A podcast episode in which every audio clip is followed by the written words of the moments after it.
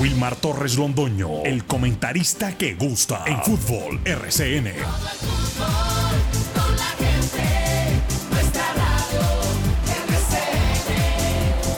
Fútbol RCN.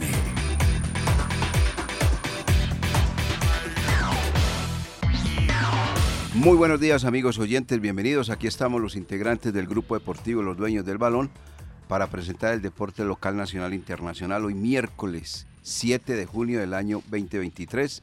El sonido lo hace nuestro gran amigo Juan Carlos Morales Herrera, que está acá al frente de la producción de nuestro programa Los Dueños del Balón de RCN. Ya está lista Laura Orozco Dávila, lo mismo que Jorge William Sánchez Gallego, lo mismo que el señor eh, Lucas Salomón Osorio, para presentar todo lo que ha pasado mm, con noticias locales, nacionales e internacionales a través de esta frecuencia, 1450 de la M, y aparte de eso, lógicamente, todo lo que tiene que ver también con nuestras redes sociales, que siempre al saludo Lucas Salomón Osorio las menciona. Ayer quedamos con un tema en punta, ¿no? Saluda a Cristian Camilo, que está allí. elegante está hoy Cristian Camilo, yo bien elegante, bien elegante está Cristian Camilo. Definitivamente ese Alerta Manizales deja muy buenos dividendos económicos, no hay nada que hacer, ¿sí o no? Alerta Manizales da muy buenos dividendos económicos, no es sino verle la pinta que tiene. Y al del hombre de la FM también, qué pinta las que tiene hoy en eso, hoy hombre, ¿qué pasó? ¿Ah? ah, es que lo que pasa es que como se aproxima la, la prima. Viene la prima encima, eso la anticiparon, me parece muy... Y un amigo mío que puso por aquí una camiseta que es que de la Fiorentina, vamos a decir es original. Bueno, aquí estamos entonces los dueños del balón. Dejamos en punta ayer un tema, y fue lo relacionado con el mejor jugador contratado por el Once Caldas Nacional, o sea, nacido en territorio colombiano, del 2003 hacia acá, fue que dijo Lucas Salomón Osorio, del 2003? 13. ¿O 2013? 13. Bueno, muchas gracias. Del 2013 hacia acá, ¿cuál fue el jugador más importante que ha contratado el equipo de la ciudad de Manizales? Un jugador de esos que notable, importante, que siempre se ha querido eh, tener en otras instituciones, que salió y fue figura, bueno, toda esa serie de cosas. Contratado por el Once Caldas, porque seguramente van a hablar de Dairo Moreno, pero Dairo Moreno es nacido en las inferiores del cuadro Once Caldas nacido en las inferiores del Once Caldas. No un jugador afuera que haya llegado nació, de, de, ¿qué? de territorio colombiano a llegar a, reforzar el cuadro de la ciudad de Manizales. Bueno, está listo don Lucas Salomón Osorio con los titulares en los dueños del balón de RCN. Está elegante también el señor gerente, vea, que ha regresado también de vacaciones. ¿sí ve? Otro también muy elegante. Anticipó la prima, otro que también anticipó la prima. Todos anticiparon la prima, vea vienen muy elegantes hoy, muy bien vestidos. Vamos a titulares. Titulares del día en Los Dueños del Balón de RCN.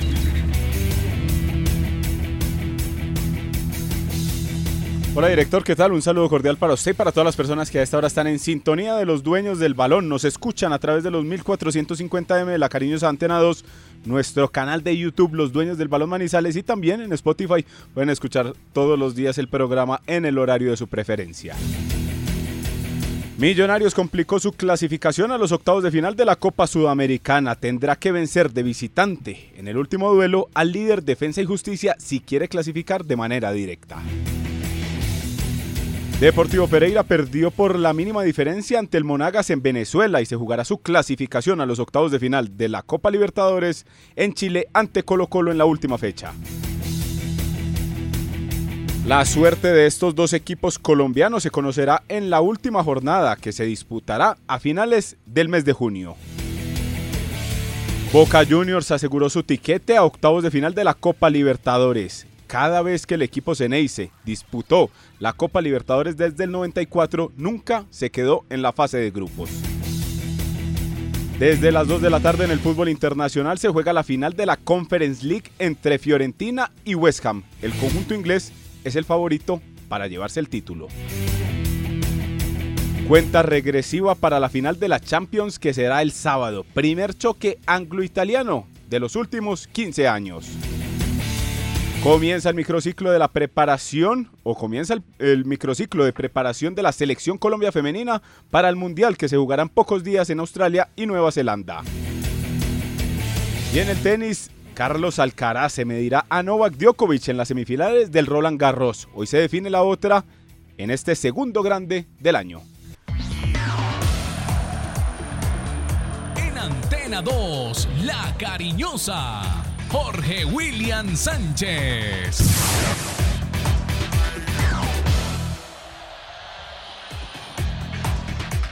Saludo cordial, muy buenos días. Cuarta fracción de la Dauphiné Libéré. Hoy será la etapa contrarreloj individual, donde hay presencia de tres pedalistas colombianos. Egan Bernal sigue siendo el mejor de los nuestros. Fútbol internacional se preparan las semifinales del Mundial Sub-20. Uruguay con dificultades para armar la nómina para el duelo de mañana en esta fase del Campeonato Mundial donde quedó apeado Colombia después de un flojo partido.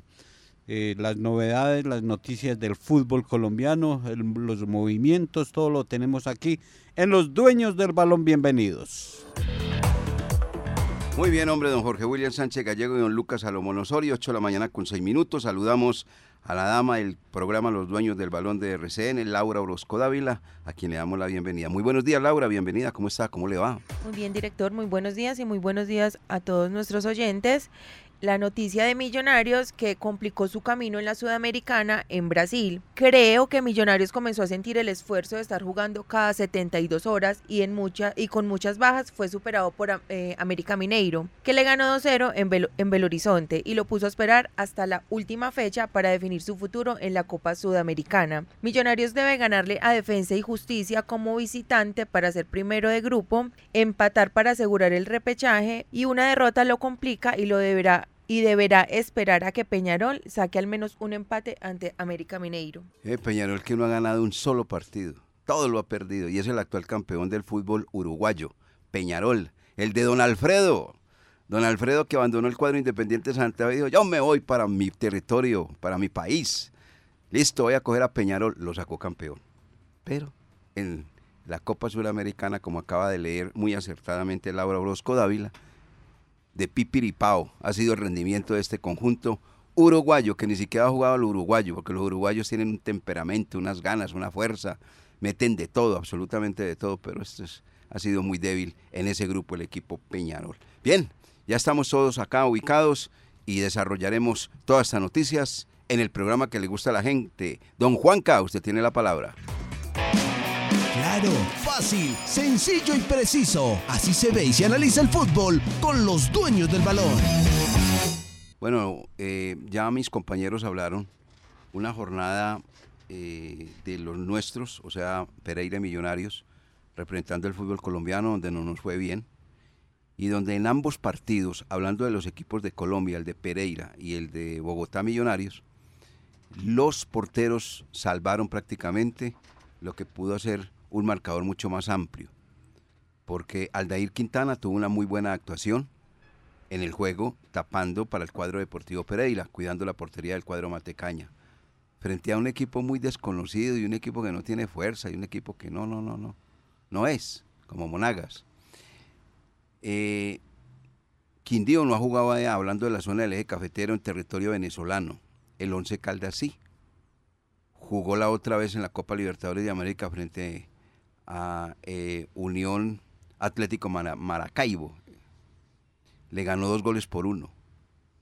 Hoy lo resaltaba inclusive ahí en las estadísticas Álvaro Incapié Castellón y daba a conocer la mayoría de los equipos colombianos que han visitado suelo venezolano en la Copa Libertadores y ahora en la Copa Sudamericana el dividendo ha sido supremamente bueno. El último equipo que perdió fue el cuadro deportivo independiente de Medellín que definitivamente es de tumbo en tumbo el último que perdió. Pero el resto han ganado, como ganó el Once Caldas. Y ayer el Deportivo Pereira no fue capaz. Se complicó. Y al día, Aldair Quintana salvó la portería. Porque el marcador pudo ser mucho más amplio. Lo mismo pasó con Montero. Eh, llegó poquito el equipo brasilero, pero resulta que en las poquitas veces que llegó, le tocó actuar de manera maravillosa a Montero. Porque si no, el guarismo no hubiera sido 2 a 0 y no por ahí 3 o 4 a 0 el marcador. ¿Qué quieren comentar, compañeros, respecto a esta situación, lo que vieron ayer, antes de otras novedades? Porque pues obviamente sigue el curso de la Copa Libertadores y sigue el curso también de la Copa Suramericana. Eh, creemos, eh, creo, eh, qué pena de manera particular, Sí. que se han complicado los dos equipos con la más floja actuación. Lo de Millonarios, lo decía en la rueda de prensa Alberto Gamero, las razones por la cual utilizó esa nómina. Y, y tuvo muchas dificultades, eh, las lesiones, llevó jugadores que en el mismo vuelo intentaban eh, recuperarlos a ver si, si les daba para estar en la cancha y, y no pudieron. Y él quedó satisfecho. Lo del Deportivo Pereira, la más floja actuación en esta Copa Libertadores de América porque ante un rival eh, muy débil, porque es que el Monagas es muy débil, Mm. eh, si Aldair Quintana fue figura con, con algunos balones importantes, eh, eh, ellos también tuvieron para haber definido y las tiraban lejos, la tiraban a un lado, o sea, muy, muy flojo el rival. Entonces, lo del Pereira, el partido mm, más bajo de nivel en esta Copa Libertadores, era la oportunidad para estar tranquilo como, como se decía ayer, con victorias de Boca y Pereira ya aseguraron la clasificación. Y veo embolatada la clasificación al- del Pereira porque ir a Chile en ese estadio con Colo Colo y Colo Colo dependiendo de su resultado, la veo muy complicada. A ver, antes de que venga Laura, ¿cuáles son los, eh, cuál es la tabla de, en este momento donde está Boca Junior liderado, liderando, quería decir liderando, y aparte de eso ya clasificado? Grupo F, Boca Juniors quedó con 10 puntos con su victoria ayer ante Colo Colo en condición de local. Sí, El Deportivo Pereira se mantiene segundo con 7 unidades. sí, Tercero es Colo Colo con 5. sí. ¿Qué pasa? Que Colo Colo va a recibir al Pereira en condición de local y Boca Juniors al Monagas también en la bombonera.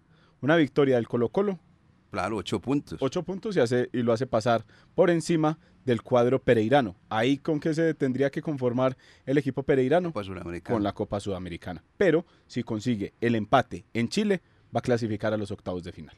Pues, Se enredó, se enredó Laura el cuadro deportivo Pereira con su propio resultado, ¿no? Sí, bastante enredado. Yo lo mencioné el día de ayer que el rendimiento del Pereira en condición de visitante no era el mejor, porque de los últimos cinco partidos que jugó eh, por fuera del Hernán Ramírez Villegas, eh, solamente logró una victoria y tres, tr- y, y tres derrotas y un empate. Y el compromiso del día de ayer fue muy flojo, no fue un equipo compacto, eh, no tenía buenas salidas eh, y eso hizo que su presentación no fuera la mejor. Sí, es verdad. El cuadro deportivo Pereira ayer se enredó bastante. Ahora, el técnico, no sé qué tienen ustedes respecto a Restrepo. Hombre, yo no entiendo los técnicos, la verdad no los entiendo. Bocanegra ha sido un jugador que ha marcado la diferencia en el Deportivo Pereira. En los juegos aquí de la liga nuestra. Ha marcado golazos, le ha resuelto el problema y lo deja en el banco. Yo no entiendo eso, yo, yo la verdad no entiendo los técnicos. No es el caso solamente de Restrepo, es de ellos. Ese es lo que hemos mencionado. No dejan de ir, este también ha ido al restaurante donde le venden caldo de terquedad al señor Restrepo.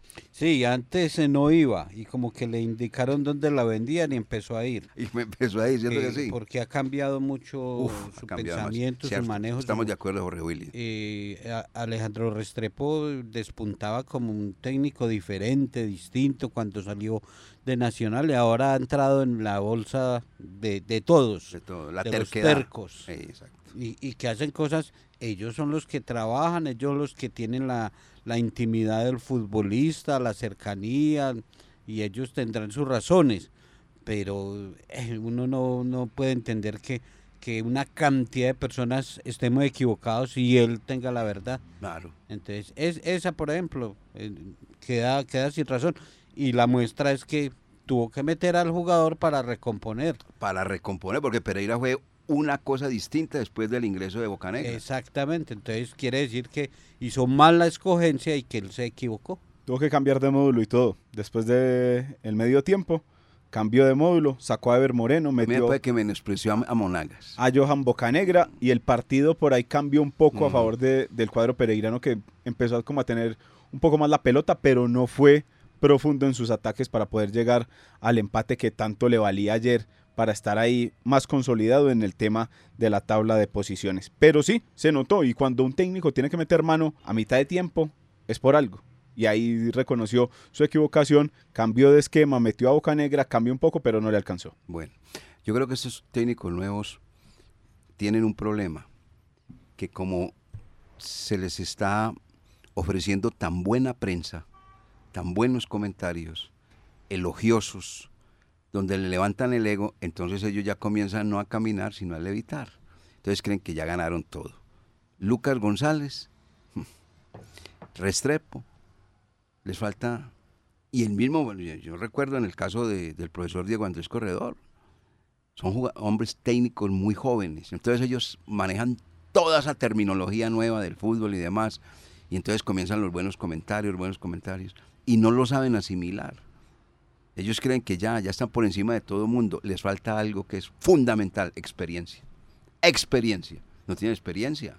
Y esa se adquiere con, Ah, con sí, las con equivocaciones las y las derrotas. sí, sí, Pero claro. también en esa bolsa hay que incluir a Diego Corredor, que llegó, claro, claro. llegó como naciente en, eh, en la dirección técnica, porque él venía pues de, de Patriotas y de Pasto. Con todavía- muy buenos resultados. y él todavía no, no ha aprendido y no, No, ha no.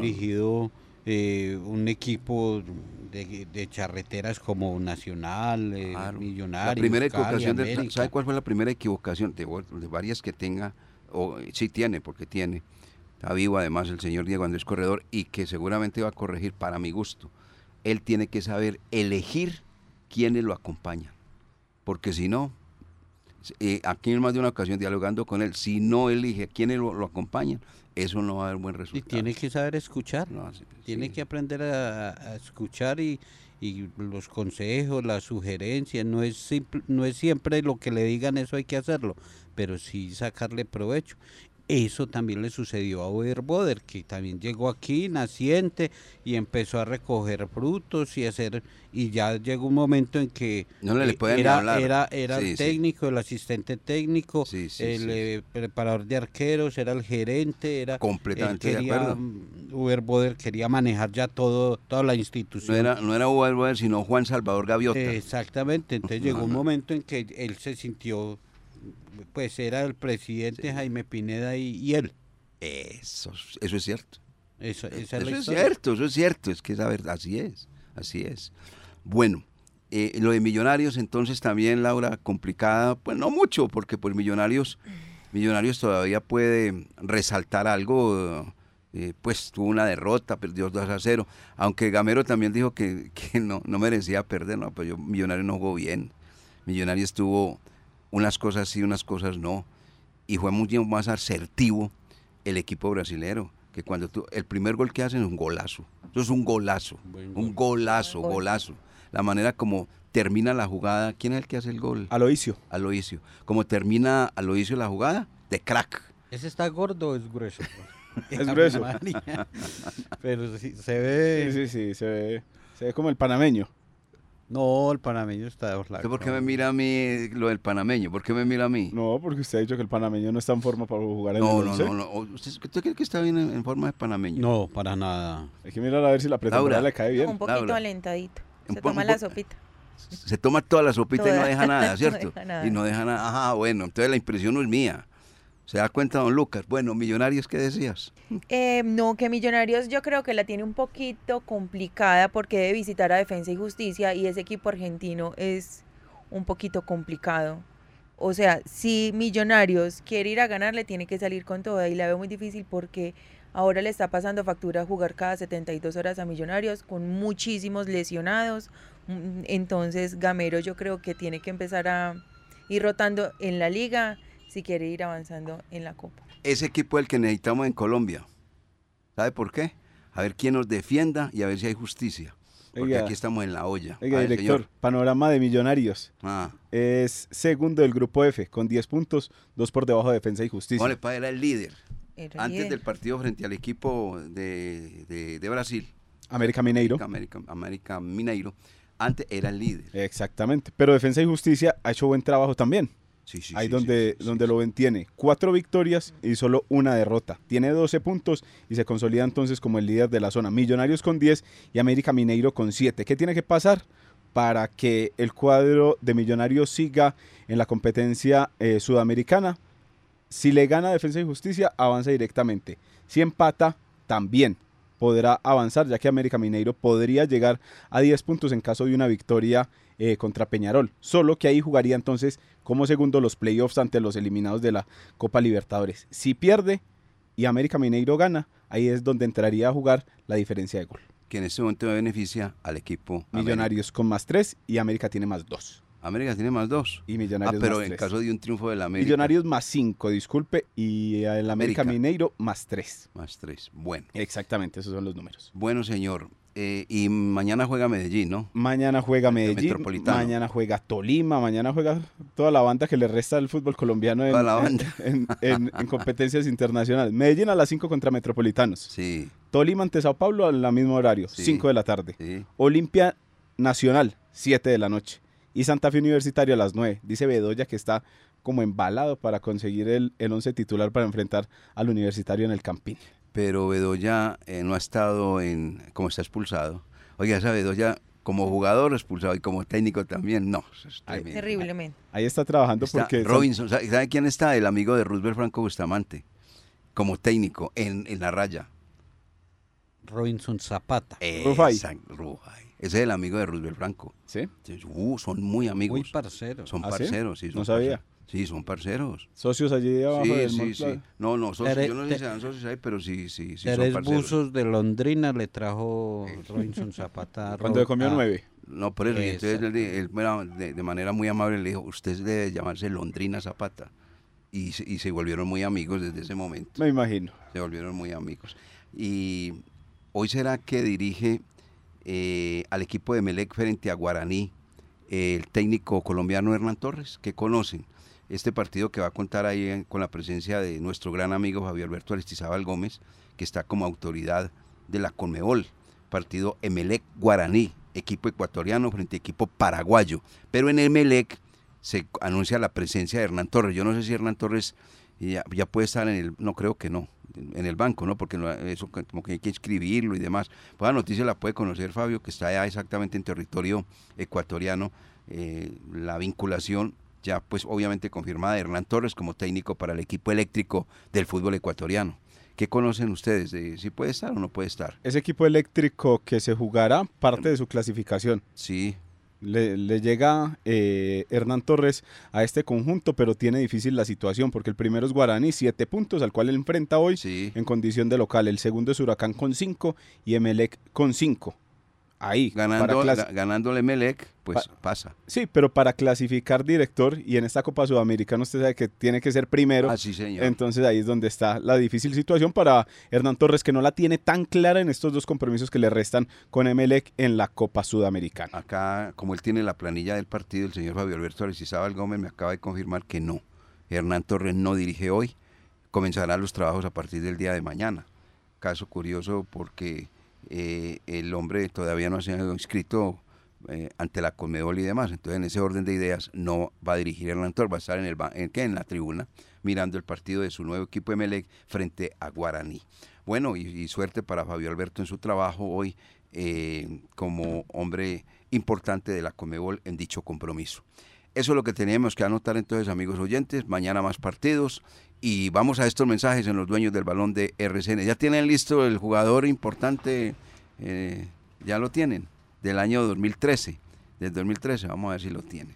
Vamos a ver. Vamos a estos mensajes y vamos a tener también la sección inmediatamente con usted, don Juanca. El dato deportivo con más altura es presentado por el restaurante La Azotea. 8 de la mañana con 30 minutos.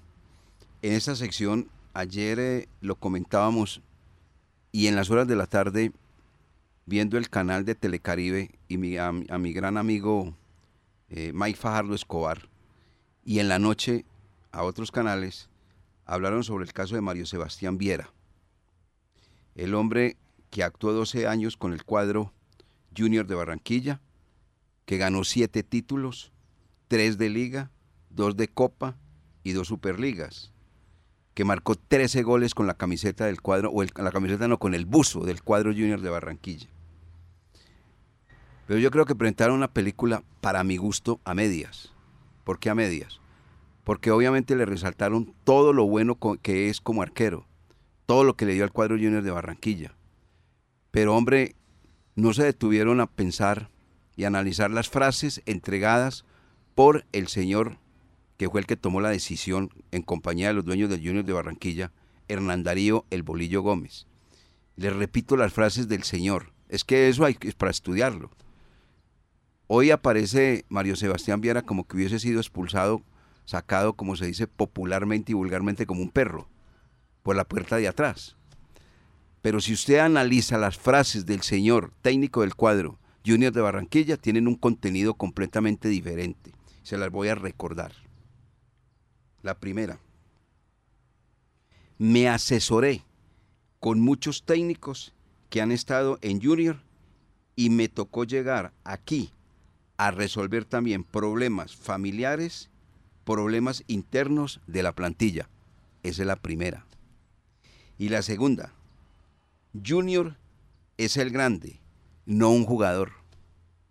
Eso tiene mucho, mucho de contenido. Y otro contenido es muy, muy sencillo. La plata que le tiene que pagar Junior de Barranquilla al señor Mario Sebastián Viera, porque él tenía contrato hasta el mes de diciembre, o sea, le quedaban seis meses. Y él no gana pues ahí una bicoca, gana y muy bien. Entonces, yo creo que eso tiene que ver exactamente con el comportamiento del jugador uruguayo en el vestuario, en el camerino. No creo que haya pasado por otro. Pero hoy lo, lo, hacen ver como un mártir y que no, que no fue un buen tratamiento, que no sé qué, no sé cuánto. Porque pagarle a Mario Sebastián Viera a Jorge William no es una bicoca. Son seis meses de contrato que le quedaban al jugador uruguayo. Pero todo indica que es un problema.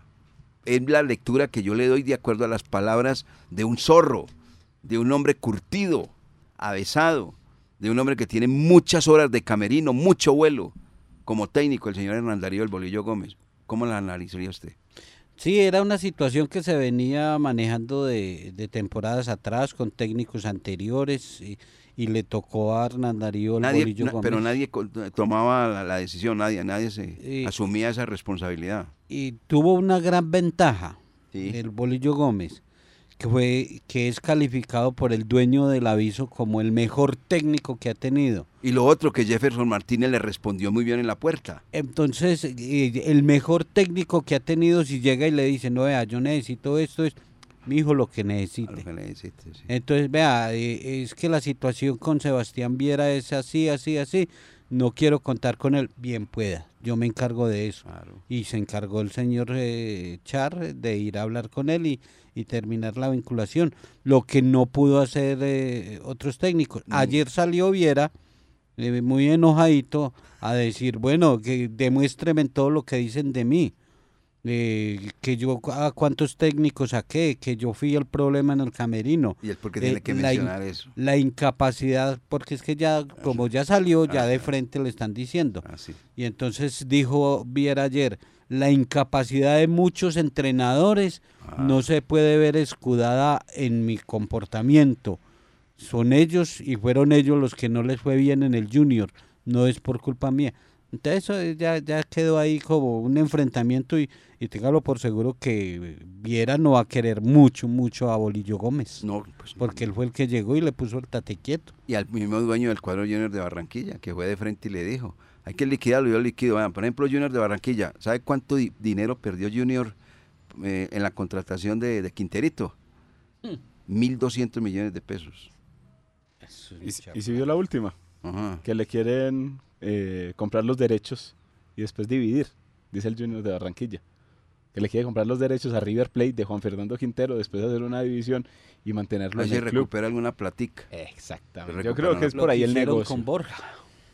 Lo que hicieron con Borja, claro. Borja lo invirtieron una plata muy grande. Y la recuperaron. la recuperaron, y ganaron unos pesos. Y ganaron unos pesos. Eso hicieron muy bien. Eso hicieron muy bien. ya tienen esa experiencia y la van a hacer con, con, Quintero, Juanfer. Con Juanfer, sí. Qué flaco servicio le prestó a Junior. Lo que veo yo con ese caso del Bolillo Gómez es que, como se dice popularmente, los tiene bien amarrados, director porque llegar a Junior de Barranquilla, un equipo grande de Colombia, un equipo donde se encontró con un uruguayo que ya tenía más de siete títulos en la espalda, más de 600 partidos disputados, un arquero goleador y decirle, no, yo no voy a contar con usted, es de un técnico de experiencia. Eso no lo hace ni un Alejandro Restrepo, ni un saliente como corredor, ni un saliente como Boder. No, eso lo tiene que ser alguien que tenga experiencia y que tenga muchos años de fútbol y que tenga muchas horas de camerino. Ahí Viera eh, lo mencionaron la semana anterior, que con posibilidades de ir al, Huila. al Huila, pero el Huila ahí mismo cerró esa puerta porque ya contrató a Luis García, un, un arquero que viene del fútbol español. Y no tanto Huila, el mismo jugador dijo que él no jugaba en ningún equipo colombiano diferente al Junior. Eso ya ayer también en esa declaración. Y lo íbamos a invitar a la azotea, hombre. Y dijo que, que él no, no jugaba porque América también estaba mm, tanteando, buscando la opción de llevarlo a América de Cali y no. Y como que viajó a Ecuador y, y puede ser de Independiente del Valle su futuro, pero que, que en Colombia no juega ningún otro equipo. Y era el jugador con más partidos en el historial de Junior de Barranquilla. 638. Su primera aparición fue ante el Real Cartagena en la apertura del 2011. el jugador con más altura como, como portero, porque como portero no se puede dejar de reconocer, Mario Sebastián Viera. Lo íbamos a invitar al restaurante La Azotea, pero el hombre dice que ni siquiera ya la comida colombiana quiere, entonces, ¿a qué vamos a hacer? Vamos más bien al mensaje. Experiencia, mundialistas, profesionales. Ellos son los dueños del balón, sello exitoso de la información deportiva. En Colombia, 8 de la mañana con 41 minutos. Hay que dar la, la hora a Lucas, ¿qué hago es? Porque mucha gente la pide. Sí, mucha gente. Entonces usted simplemente corta ahí, yo sé que usted corta ahí. Ahí no aparece. Bueno, ¿qué vamos a Ahí no aparece. Bueno, voy a comenzar con la dama, Laura Orozco Dávila. Eh, la pregunta está muy clara y si nuestros oyentes quieren participar, desde luego aquí les damos también inmediatamente mm, su, su versión, su comentario el jugador nacional nacido en territorio colombiano que haya llegado al equipo Once Caldas y haya marcado la diferencia. ¿Quién es? Laura. Bueno, ¿Quién? yo tengo tres A ver. que para mí pues han sido como muy importantes en el Once Caldas. Sí. Hay dos ídolos y uno que está hoy en día eh, jugando como titular. El primero es Juan Carlos Henao. El segundo, el Quinsoto. Y el tercero, el Pecoso Correa. El Pecoso Correa. Eh, Los dos primeros eh, se hicieron en el Once Caldas. Mm, pues si fueron contratados, lógicamente, pues fueron de las divisiones menores del Once Caldas. El Pecoso Correa no se hizo en el Once Caldas, fue una contratación, una contratación. ¿Qué dice usted, don Jorge William Pero- Sánchez Gallego, que lo vi, lo vi- pregunta- lo vi la- muy acucioso ahí con la agenda, hombre? No, mi agenda no, mi libretica, mi- bueno. mis apuntes, mis noticias, Ah, bueno. lo que prepara uno para el programa. Muchas, hay muchas noticias ahí. No, no, no, Ah, bueno. Internacionales que a usted cae no le gustan. Como que de- no me gusta, no, a las mí del sí me gustan. Barcelona, las de Lionel Messi, el Manchester City, las novedades para el sábado, no, Pero, todo si eso es para, pero para eso está el viernes. Pues, ¿Para no, qué las a yo no para hoy? última O sea, ya, suenan vinagres. Yo no No, por ejemplo, hoy la, la- la- se juega el partido de la Fiorentina, eso es una noticia. Hoy, hoy, hoy. Pero ¿cómo le puede usted hablar desde el Barcelona desde hoy? ¿Ya? Y, y- y desde el Manchester City, que es el sábado. No, el, vea, hagamos una- el viernes todo el programa. Se lo puede, haga, háblele del Manchester City. No se viene bien documentado, por favor. No, no, No, aquí, de entrada nos dice. la- no, no, no, venga, venga, venga, tranquilo. no, no, no, pero vea, vea, una, una, una- de entrada nos dice cuántas Champions League ha ganado el Manchester City. y ahí Ninguna, arranca. ninguna, Bueno. no de una vez, Ah, bueno. ninguna. Ah, no, bueno, no, ninguna. no. No, no pensé que había ganado alguna. Ninguna. Bueno, vamos al tema, vamos al tema de. Que ha ganado tantas, juega la final a- el No, no la juega, no, la juega. No Ah, la juega. Va a estar viendo la final, pero para alcanzarlo, haga de cuenta como cuando están los esos grandes ciclistas que llegan a la meta y apenas mira. Y usted que este llegó, no, llegó a tres horas. María. Ah, bueno, entonces. Ustedes que el 11 no vuelva a clasificar porque los demás lo están mirando con, Ah, no, con el lo- título de Copa el- el Libertadores. Tiene que clasificar, pues es otro cuento, Jorge No, William. porque el 11 No ganador de venga, Copa venga, Libertadores. Jorge William, venga. Y venga. vaya, Jorge usted William, esa no copa. iguale usted el Real Madrid con el Manchester City, que eso no tiene comparación.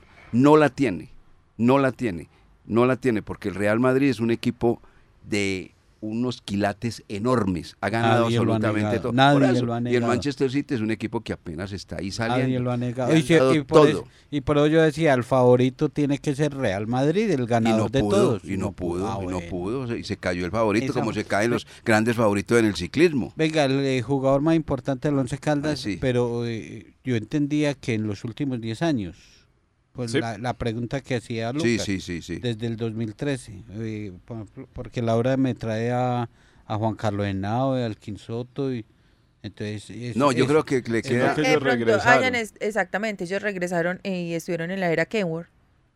en su regreso. Mm, ya, ah bueno, por nombres. No, yo, yo, yo tengo unos muy sencillos y de pronto no se comparten, pero me parecen, en los últimos 10 años han sido importantes para el cuadro Once Caldas. Eh, primero Andrés Felipe Correa. El Pecoso, co- ahí coincide con Laura, Pecoso exactamente. Correa me parece eh, el jugador eh, más interesante, más importante que en su aporte en los últimos 10 años. Eh, Johan Arango. Me parece que independiente de que desvió, su carrera y pudo haber sido en este momento uno de los jugadores importantes a nivel nacional y, y en el balompié internacional, pero Johan Arango mucho jugador, mucho jugador. Y Juan David Rodríguez. Bueno. Eh, no el Juan David Rodríguez de, de este semestre, no, cuando llegó Juan David Rodríguez y, y, y en el mediocampo con Diego Arias, Juan Pablo Nieto. Eso era una exquisitez ver es- ese mediocampo. Entonces, Pecoso, Johan Arango y Juan David Rodríguez. Bueno, ¿Y usted qué dice, don Lucas Salomón Osorio? Yo me voy es por el lado de lo que jugaron en el 11 y lo que le dejaron al equipo blanco. Y le voy a dar uno, y es José Heriberto Izquierdo. Llegó procedente del Pereira en el 2013, Bueno. jugó, estuvo bien, se dio a conocer en el fútbol internacional y de aquí brincó al fútbol de la Premier League. José Liberto Izquierdo, muy bueno, muy bueno, supremamente bueno. Y no más, No más. pero usted ahora dijo que tenía como tres o cuatro. No porque es que O sea, el podio no, no, no, no le No me- alcanza no para me- armar. No, porque tengo otros, por ejemplo, o sea, yo enfoco la, la respuesta es por lo que vinieron, brindaron en su momento y si salieron rumbo a otro equipo y se destacaron. Ahí le puedo, por ejemplo, añadir a- también a Gilberto de Alcatraz García. Llegó a Once Caldas, estuvo, fue partícipe de Selección Colombia cuando estaba en, eh, en el Once Caldas y después se fue para el fútbol español. Mismo caso, por ejemplo, de Daniel Hernández. Vino, estuvo acá, después eh, tuvo una, una temporada aquí en Colombia y brincó al fútbol del exterior. Entonces, a eso es eh, mi respuesta. Jugadores que brindaron su aporte y que después pudieron ir a, a brillar en el en fútbol de otras ligas. También, entonces, eh, según eso, podremos, podemos incluir en la lista al mundialista, ¿Quién es el mundialista? ¿Y ¿Cuál es el mundialista ahí? José Fernando Cuadrado. No, pero ese- Él no llegó, no llegó dijo que mí, era no, mundialista. incluyame a mí también ahí, No, es yo que también, yo también estamos, en el incluidos. No, no, no, Pero- no, no, no, venga. Pero José Fernando Cuadrado no fue, No, no, no, pero no, estando en el Once Caldas no, no, fue a no, pero- Selección Colombia, lo mundial. llevaron a un mundial y, y vino y dijo, no es que yo soy mundialista y me deben de pagar esto. no. Ah, Bueno, Ramón Eduardo Vinasco dice que en los últimos 10 años es Andrés Felipe Correa, José Heriberto Izquierdo y Sinisterra. Pero Lucho Sinisterra se creó aquí. se, se Él se hizo quedó acá, acá, no, se contrató. acá. No, yo le estoy leyendo lo que me dice él. No, no, señor Vinasco, no. eh, ahí está. A mí me parece de esos jugadores que pues adhiero a eso de José Heriberto Izquierdo, me parece muy acertado. Ahí era uno que dijo Jorge William. Ah, lo dijo, pues no lo metió dentro del podio. Diego Arias. Me parece que Diego Arias marcó la diferencia en el Once Caldas. Un jugador importante, importante. Una cosa era el Once Caldas con Diego Arias y una muy diferente sin Diego Arias. Y más de uno reclamaba, no juega Diego Arias, no, y se caía el equipo. Él era el que ordenaba, era un jugador importantísimo. Eh, ¿Sabe por qué no lo incluí? Porque eh, eh, aferrado a las reglas de Lucas de los do- 10 últimos años, él estuvo de regreso. Porque él hizo parte del equipo campeón en el 2010, él estuvo en esa Sí. primera etapa y él volvió eh, después con Uber Boder, entonces eh, por eso no lo incluí. Pero tanto en el 2010 como en su regreso, Diego Arias ha Entonces, sí sido de es- los mejores volantes que ha tenido el Once sí, Caldas. entonces Es que, sí, por ejemplo, Arias, después de Sí, que fue eso- campeón con el, estamos de acuerdo. estamos de acuerdo. después de que fue campeón Señor con el, con el 11, se fue para el Cruzeiro y del Cruzeiro brincó al fútbol de, de, de Grecia. Regresó, estuvo con, Nas- de estuvo, estuvo con Nacional, ganó No, Copa jugador, Libertadores y después vino y jugó con el Once Caldas, estuvo cerca del título de la Sí, Copa. ese es mucho jugador, gran señor, gran profesional. Está trabajando con el cuadro Atlético Nacional. Este, en un grupo de, de, de las divisiones menores, sí. Rubén Darío Mondragón me escribe y dice Luis Fernando Sinisterra. Ya dijeron ustedes que no, ¿no? No, descartado Mondragón. Rubencho, que lo descarte, aquí ahí lo está descartando su amigo Jorge William. Entonces muy poquitos, mire, pero muy poquitos. De una lista tan En 10 amplia. años. Sí, porque eh, vea, uno puede puede incluir que mirando mirando el caso de del famoso creador que Juan Pablo Nieto, que Michael Ortega, Jesús. que Jesús Cabrera, que Sherman Cárdenas. Eh, Metal son- son, panameño. como siete. No, no, no, ese no. No, no, porque es panameño. Ese, ese no le amarra a los. No, como hay que es panameño, no es jugador. Aquí no estamos. Pero- No, no, es pero las reglas son colombianas, director. Las reglas son claras para Entonces, todos. para esa posición, para esa posición se han traído jugadores importantes de recorrido. Hasta Reina. Víctor Montaño, Javier Reina. Imagine, o sea, de- uno diría que de los mejores volantes han estado aquí en el Once Caldas en el último tiempo y ninguno, ninguno ha triunfado, Ninguno. ninguno. Carlos Lizarazo también llegó en algún momento Carlos aquí. Lizarazo. No, por montones. Hasta hasta Sherman Cárdenas que tampoco ha triunfado. Se acuerda también de Mateo Cardona, el hermano de Edwin. Hermano de Edwin. Vino aquí, tampoco rindió. Entonces, eh, son jugadores que... Jorge William, ¿quién es Cañaveral? Escribe aquí Marulanda López. Faber A ver, Cañaveral. Faber. A ver, Cañaveral. no, Ah, pues no, pero es que ese ese sí es un comentario ya sé por dónde va. Ese sí ya es un descache. Eh, ¿sabe, quién, él. sabe quién debió haber escrito? Eh. Jesús David Marimón. Ese, ese sí era el, el hijo adoptivo de Alberto Marulanda por doña eh, Báez. ¿Cómo se llamaba la mamá? ¿Cómo se llama? Bueno, todos están coincidiendo que Diego Arias y el caso de, de José Izquierdo. Izquierdo. Yo creo que esos son, son los dos jugadores, sí.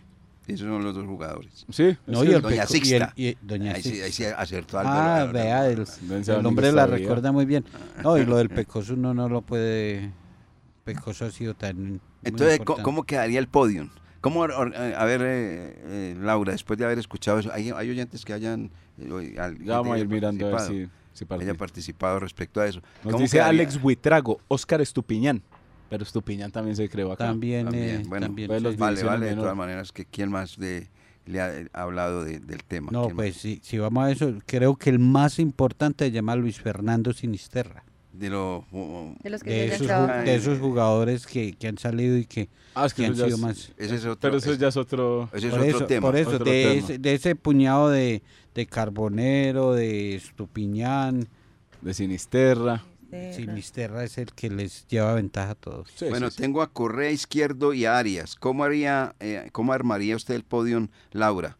El eh, cajón 1, cajón 2 y cajón 3. Bueno, en el lugar Cajón puesto 1. número uno, José Heriberto Izquierdo, Diego Arias y Pecoso Correa. Así, ese orden. Sí. Bueno, ¿y usted qué dice, Jorge? Eh, empiezo de atrás hacia adelante como en el reinado. la, el, eh, la primera princesa. No, vea, eh, tercer lugar, José Heriberto Izquierdo. Sí, Segundo lugar, Andrés Felipe Correa. sí, Y el cajón más alto para Diego. Diego ¿Y Arias. Diego Alejandro Arias. Tercero Pecoso, segundo Arias y primero Izquierdo. Y primero izquierdo. Eh, yo también tengo así. Izquierdo, Arias y, y Pecoso. Ahí está. Mire, esos son los tres. Se nos quedaría algo. Se nos quedaría alguien que nos cuenten. De todas maneras es bueno tener en, en cuenta a toda la gente. Que acá, por ejemplo, nos dice Álvaro Muñoz. Nos dice, buenos días a todos. Me gustaría resaltar el trabajo en su momento de Sergio Barranca Herrera. Ese también llegó contratado del 2013 hacia acá. Mm, Sergio Herrera. eh, Sergio eh, Barranca aportó goles, eh, pero, pero tuvo venía- muchas dificultades de venía- lesiones. ya- eso, eso ya y, venía y en después decadencia. de, de, de ese, ese planchazo que le metió Farid Díaz por allá en Oriental, Eso fue en un partido de... Amistoso. Amistoso, ¿cierto? Acá en la Con cancha Nacional. Grande. Con eh, Nacional. Farid Díaz, que, lo debe querer mucho, eh, yo creo que hasta ahí llegó, Hasta la, ahí llegó la carrera de de Sergio. Herrera. Pero vale el aporte del. de- Sí, claro, de- don Álvaro de Muñoz. don Álvaro nos mucho es- también. es Ricardo Atebortúa, Oscar Díaz, César Zuluaga. Saludos para todos que están aquí activamente participando con los dueños del balón en nuestro canal de YouTube. Bueno, ahí está entonces toda esta relación. eh, en, en- estamos hablando de los últimos 10 años. Uy, muy Los últimos poquito, 10 años. Muy poquito. Muy poquito. Muy poquitos importantes, muchísimos los contratados. Porque Ah, es no, que esa lista es La lista es muy Así amplia. es, así es. muy poquitos los aportantes. 93 hasta el 2016. Hasta el ¿cierto? 2016. sí. Nos, queda- nos seguimos para Seguimos no, la lista pues porque... para no darnos más trauma. Pero la lista puede pasar por ahí de los 180 a 200 jugadores. No, Por ahí. por ahí más o menos. Sí, porque nos Bueno, quedarían, más- nos quedarían eh, seis semestres más por analizar. Bueno, José Heriberto Izquierdo, Die- eh, el jugador Diego Arias y Correa, hombres eh, mencionados acá en los dueños de balón de RCN, como los, las mejores contrataciones que ha tenido el cuadro Once Caldas en los últimos 10 años. Nos vamos, 8 de la mañana con 55 minutos. Nos encontramos mañana con la ayuda del amigo que nunca falla. Para todos, Sí, un feliz no me día. dejó hablar del City. Un feliz día, que estén muy bien. Muchas gracias. El viernes tiene Y no dijo su Absoluta. pronóstico de con quién iba, si West Ham o Fiorentina. hoy con el equipo inglés. Ah, bueno, ahí está la apuesta entonces, director. Chao. Para conocer toda la información del mundo del deporte, visite www.antena2.com.